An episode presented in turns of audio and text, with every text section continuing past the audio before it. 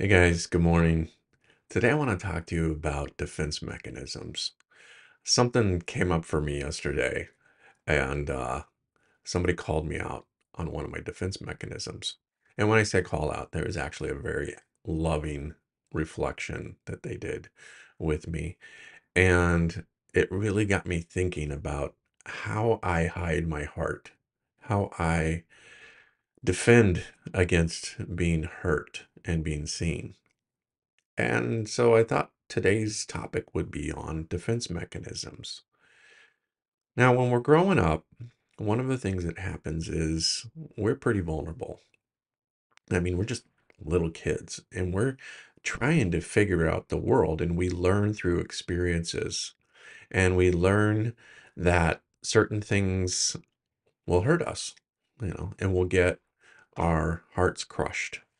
And as a result of that, we learn at a very, very early age to take on personas or masks, uh, if you will. And these personas and masks are defense mechanisms, but what they do is they keep us safe as opposed to keeping us connected. One of the most important human needs is the emotional need for connection. Because if I'm not feeling connected, what I'm feeling is lonely. And when I'm lonely, that's just one of the worst feelings anybody can feel. But we end up doing it to ourselves. We end up being alone oftentimes because we put ourselves in a position of being alone and staying safe instead of living with an open heart. Now, I want to remind you guys, because I always forget to do this like, subscribe, and share. Hit that button right now while you're thinking about it. So,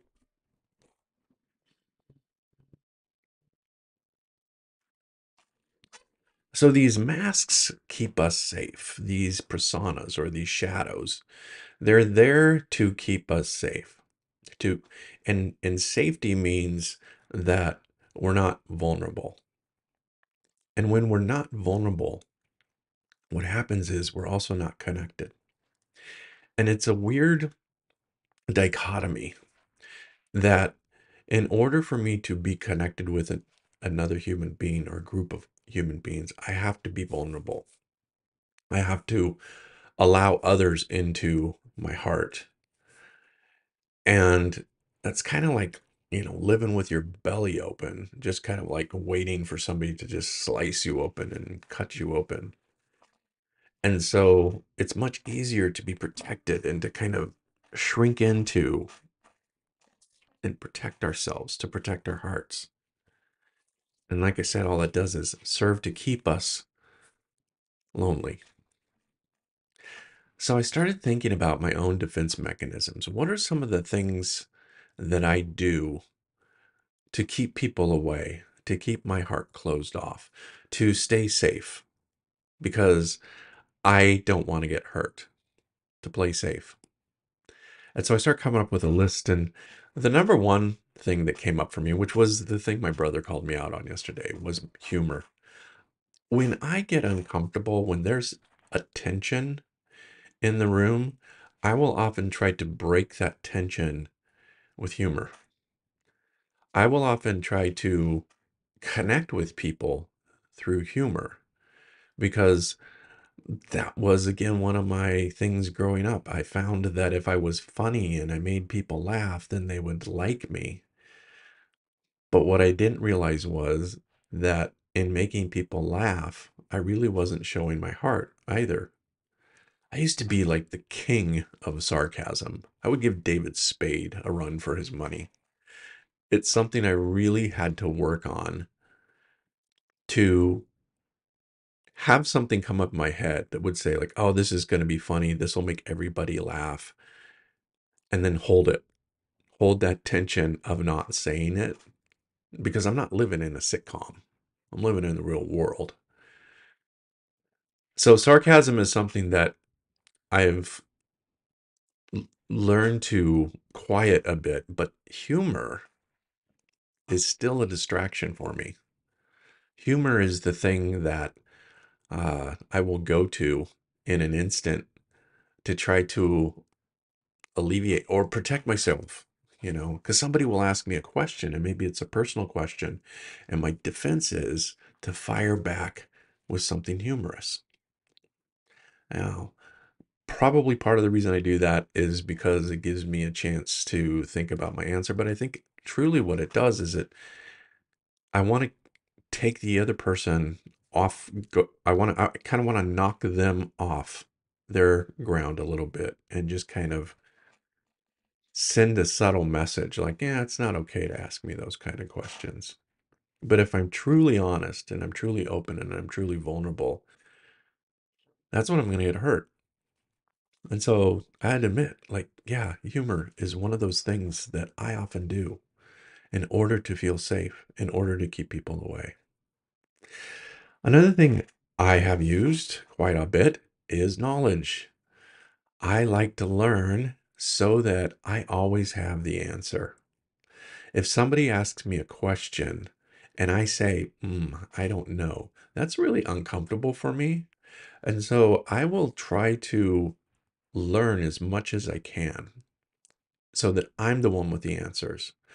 Because oftentimes I think when somebody asks me a question, it's a, chance for me to be vulnerable. But instead of being vulnerable, I have the knowledge, I have the right answer to give.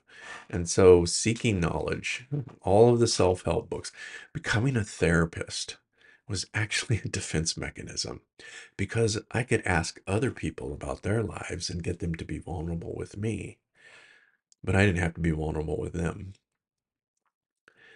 And it worked really well for me. It worked in a way that, uh, you know, made me good at my job. And at the same time, I end up feeling really alone in the world because I haven't allowed myself to be vulnerable with others. Another one that I do is I withdraw, I get quiet.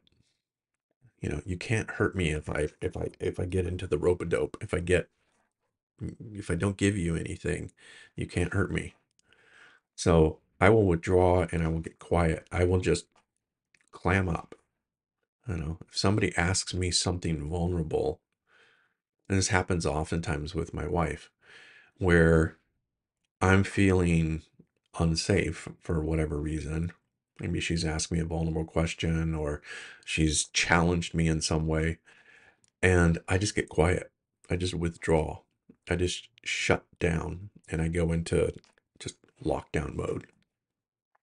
And again, all that does is it serves to keep me safe, but not to be connected. Judgments and negativity. This one, yeah. I am much safer judging others than looking at my own heart. When I judge other people, what I'm doing is I'm not looking at myself, I'm looking at them. So when there is an opportunity for me to be vulnerable with someone and to be open and to be connected, I will judge. Oh, you know, they're not worthy or they're not as smart or they're not as attuned or they're not as, you know, open-minded as I am. And so I won't give them the answer to my heart. And negativity comes with that, that a defense mechanism of mine is to assume negative intention on others. So I assume that others want to hurt me. And as a result of that, because of that assumption, that judgment, I developed all these other defense mechanisms. And one of the defense mechanisms is to just judge. Another one I have is getting into my head. You cannot connect with somebody if your heart is closed. You can't connect with vulnerability if you're up here. So I stay out of this heart center and I stay up here because if I'm down here, this is where I'm going to get hurt. If I'm up here, I can think of the answer. I can give you a judgment. I can use my humor. I use whatever defense mechanism. The defense mechanisms always come from up here, not here. And getting into my head and thinking takes me out of the moment and puts me into a space of either I'm thinking about the past or I'm thinking about the future. I'm wondering if this thing that happened in the past is somehow going to come back and bite me. What do I need to do to defend against that?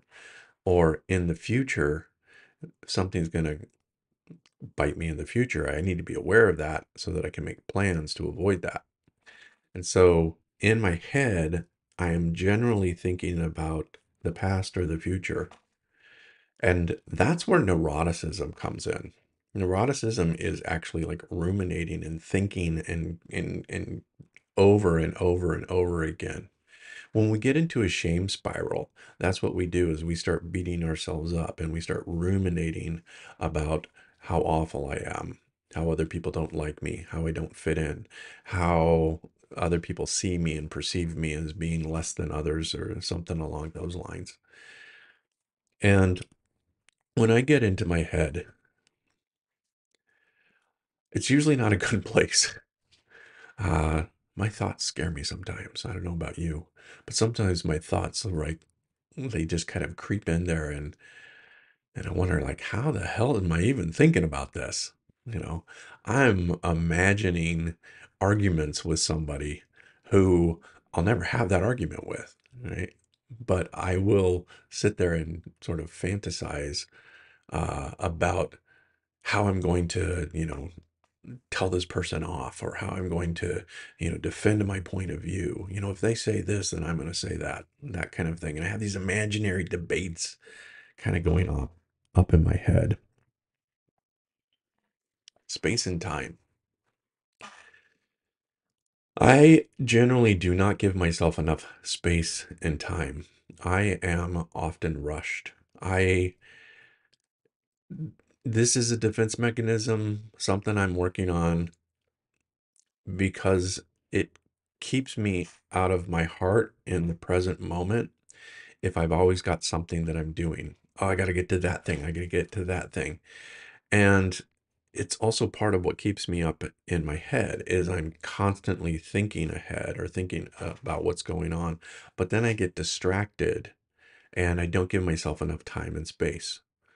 I oftentimes, you know, will show up late. You know, I will oftentimes forget things. I will oftentimes um, just be so rushed and rushing around that I am not living with an open heart. I'm just trying to manage whatever fire is going on in front of me. So I'm really working on creating more space, slowness, stillness. I've noticed even in my videos, you know, oftentimes I will start talking really fast as opposed to really being in my heart. And when I'm talking fast, I'm generally up in my head. I'm generally trying to think about what it is that I want to say as opposed to like being in my heart and, and speaking from my heart. So I'm working on that. Messiness. Oh, that's another one. Goes along with the time and space. Uh, clutter. You know, it's really easy for me to allow clutter to kind of get around me and and build up and that kind of thing. And some of that is, you know, my ADHD, but a lot of it is it's a way to defend. I mean, I almost create, and just thinking of this just now, I almost create a barrier around me with my clutter. I never really thought of that before, but that that's interesting. I I do that. I create walls, so to speak. I feel safer when I'm sort of in an enclosed space with clutter and things that are maybe familiar or whatever. So that's something I'm going to have to think more about. But yeah, that's that's a good one. Messiness. So victimization. Okay, so I will play the victim. I will get hurt. I will go into a shame spiral. I will think everybody's against me. I will feel a sense of, um, okay, everyone's hurting me right now, so I'm just going to shut down. "Oh, I've been all I've been so vulnerable with my heart and open to people and everybody's hurt me and and and you know, I'm the victim. And whenever I play the victim, it's a defense mechanism. For one, me looking at myself and understanding myself and taking responsibility for myself. But it also puts the attention on the other. It puts the attention on the person that I feel has hurt me or done an injustice to me. And rather than taking feedback as reflective, my defense mechanism is to become a victim of it and get hurt and the hurt, withdraw, judgment, get in my head, all the other defense mechanisms come up. What else I have on my list here? Uh, solving for others. I'm a really good problem solver for other people. You know, if you come to me with a problem, I'm really good at seeing things from a bunch of different perspectives. And it feels good in some ways to help somebody out. But the opposite is something I struggle with allowing other people to help me. In fact, sometimes it's really difficult for me to even know where I need help at. Like, I will guard my heart by having all of the information to answer every question.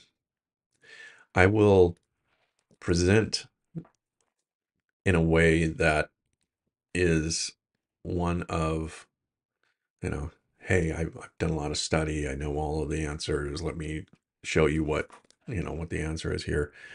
As opposed to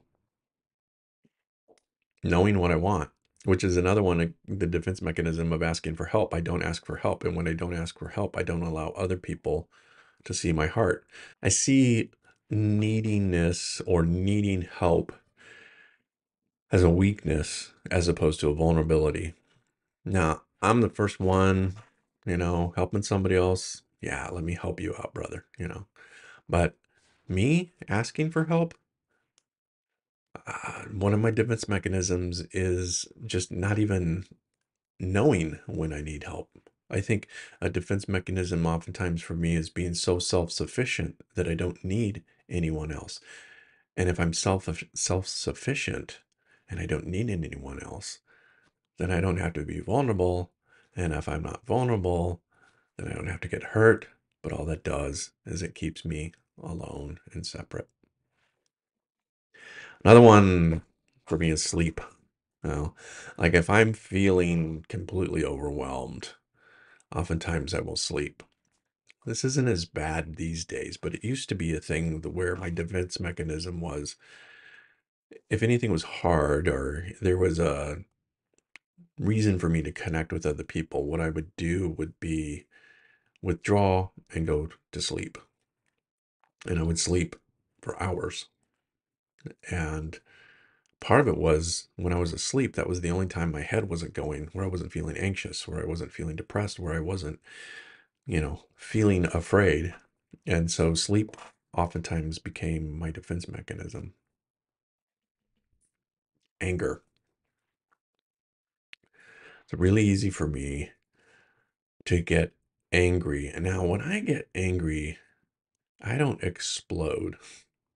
When I get angry, I'm like when I get angry, I'm I, I, I'm surgical. Like I will find your weakness and I will cut you down and you won't even know it. That's my MO. And all again, all that does is to serve to keep me away from other people.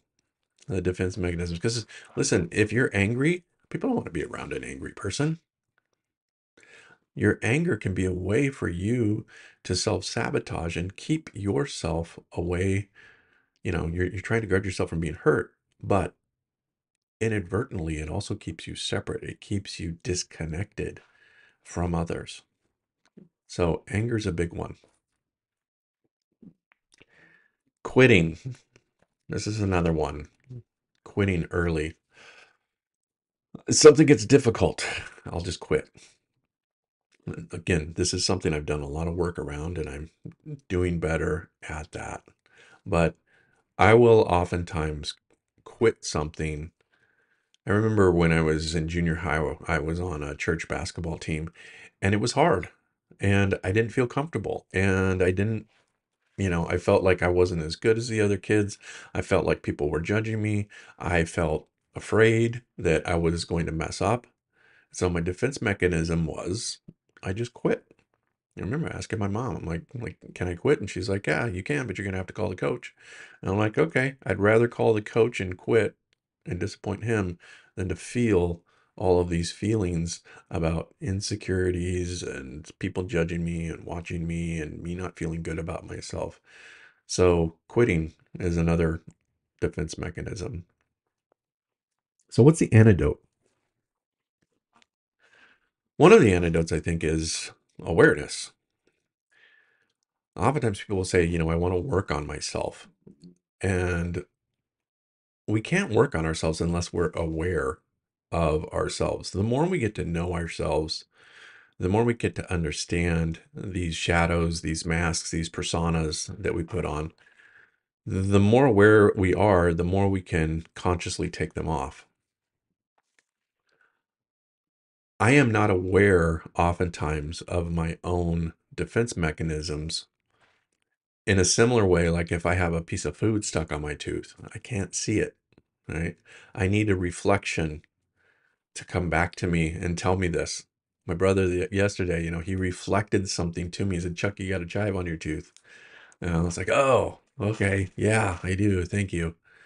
And and if I'm not around other people who love me enough to challenge me, to reflect to me about my shadows, my defensiveness, when they're feeling disconnected from me and from my heart, like I need that in my life. And this is why I I love men's work and being in men's groups and having men as friends because a man will reflect back to you from a place of strength and honesty.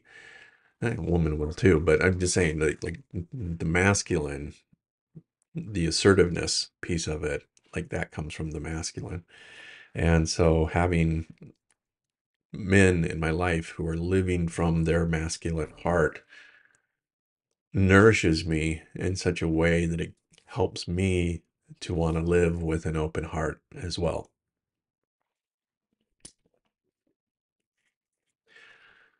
Another thing I that uh, another thing I will do is when I'm consciously aware of something, I will just sit with that and not judge it, but just feel it, you know, feel the sensation of the thing that I do that's a defense mechanism to stop li- living from my heart because I'm afraid or I'm hurt. And if I can just sit with that thing and let it sort of dissipate through me, then I'm less likely to be defensive. So, sitting with your pain, sitting with your judgments, sitting with your defense mechanisms, knowing what they are, and then rather than trying to get rid of them, just let them fade away. Meditation, I can't say this enough. Meditation. And when you meditate, meditate with your heart center so that you're aware of your heart. Become aware of like the physical heart, the front of it, the bottom, the top, the back, the sides, and also your root. Okay, your your tailbone, your perineum. Like just sit in that. There's a strength that comes from the groundedness that gives your heart the ability to be open.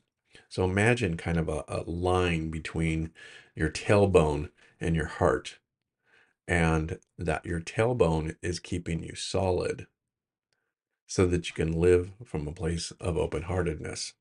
That safety that you want, the protection, isn't about protecting your vulnerabilities. It's about staying rooted, staying deep, staying wide, staying grounded so that you can love from your heart.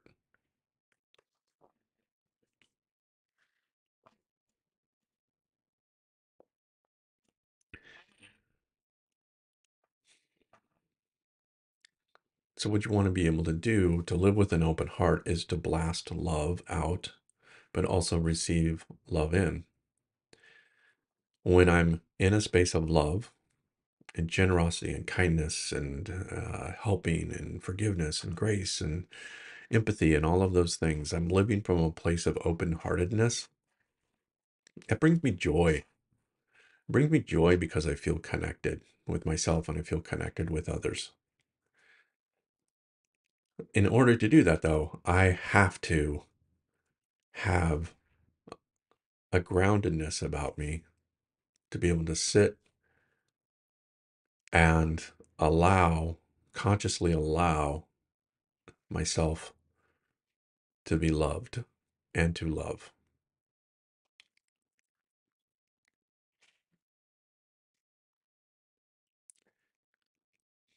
Now, last thing I want to say about personas is and shadows, these are not bad things. Okay. These are things that we needed at one time. They served us, but they don't serve us anymore. Now, there may be times where you do need these personas and defense mechanisms. You know, if you're in danger, you know, like, if somebody's threatened you physically, emotionally, something along those lines, you may need you may need those things. But also recognize that another way to sort of think about this is to put on your own authentic mask, not mask. Another way to think about this is to remove your mask and just let people see you and just be comfortable eh, with that. And that takes some practice. That takes an ability to to really know yourself and allow yourself and accept yourself for who you are so that when you see yourself you know, whether it's on a recording or in the mirror or somebody reflecting it back to you you see yourself with love. That's what i got for today. Please again like subscribe comment. What are ways that you put on masks? What are some of your defense mechanisms? What are some things that you know you do that keep you safe but also don't allow you to be vulnerable don't allow you to be heart centered don't allow you to connect with other people? What are those things? Go ahead and write them in the comment. Let's have a discussion. All right my brothers i will see you next time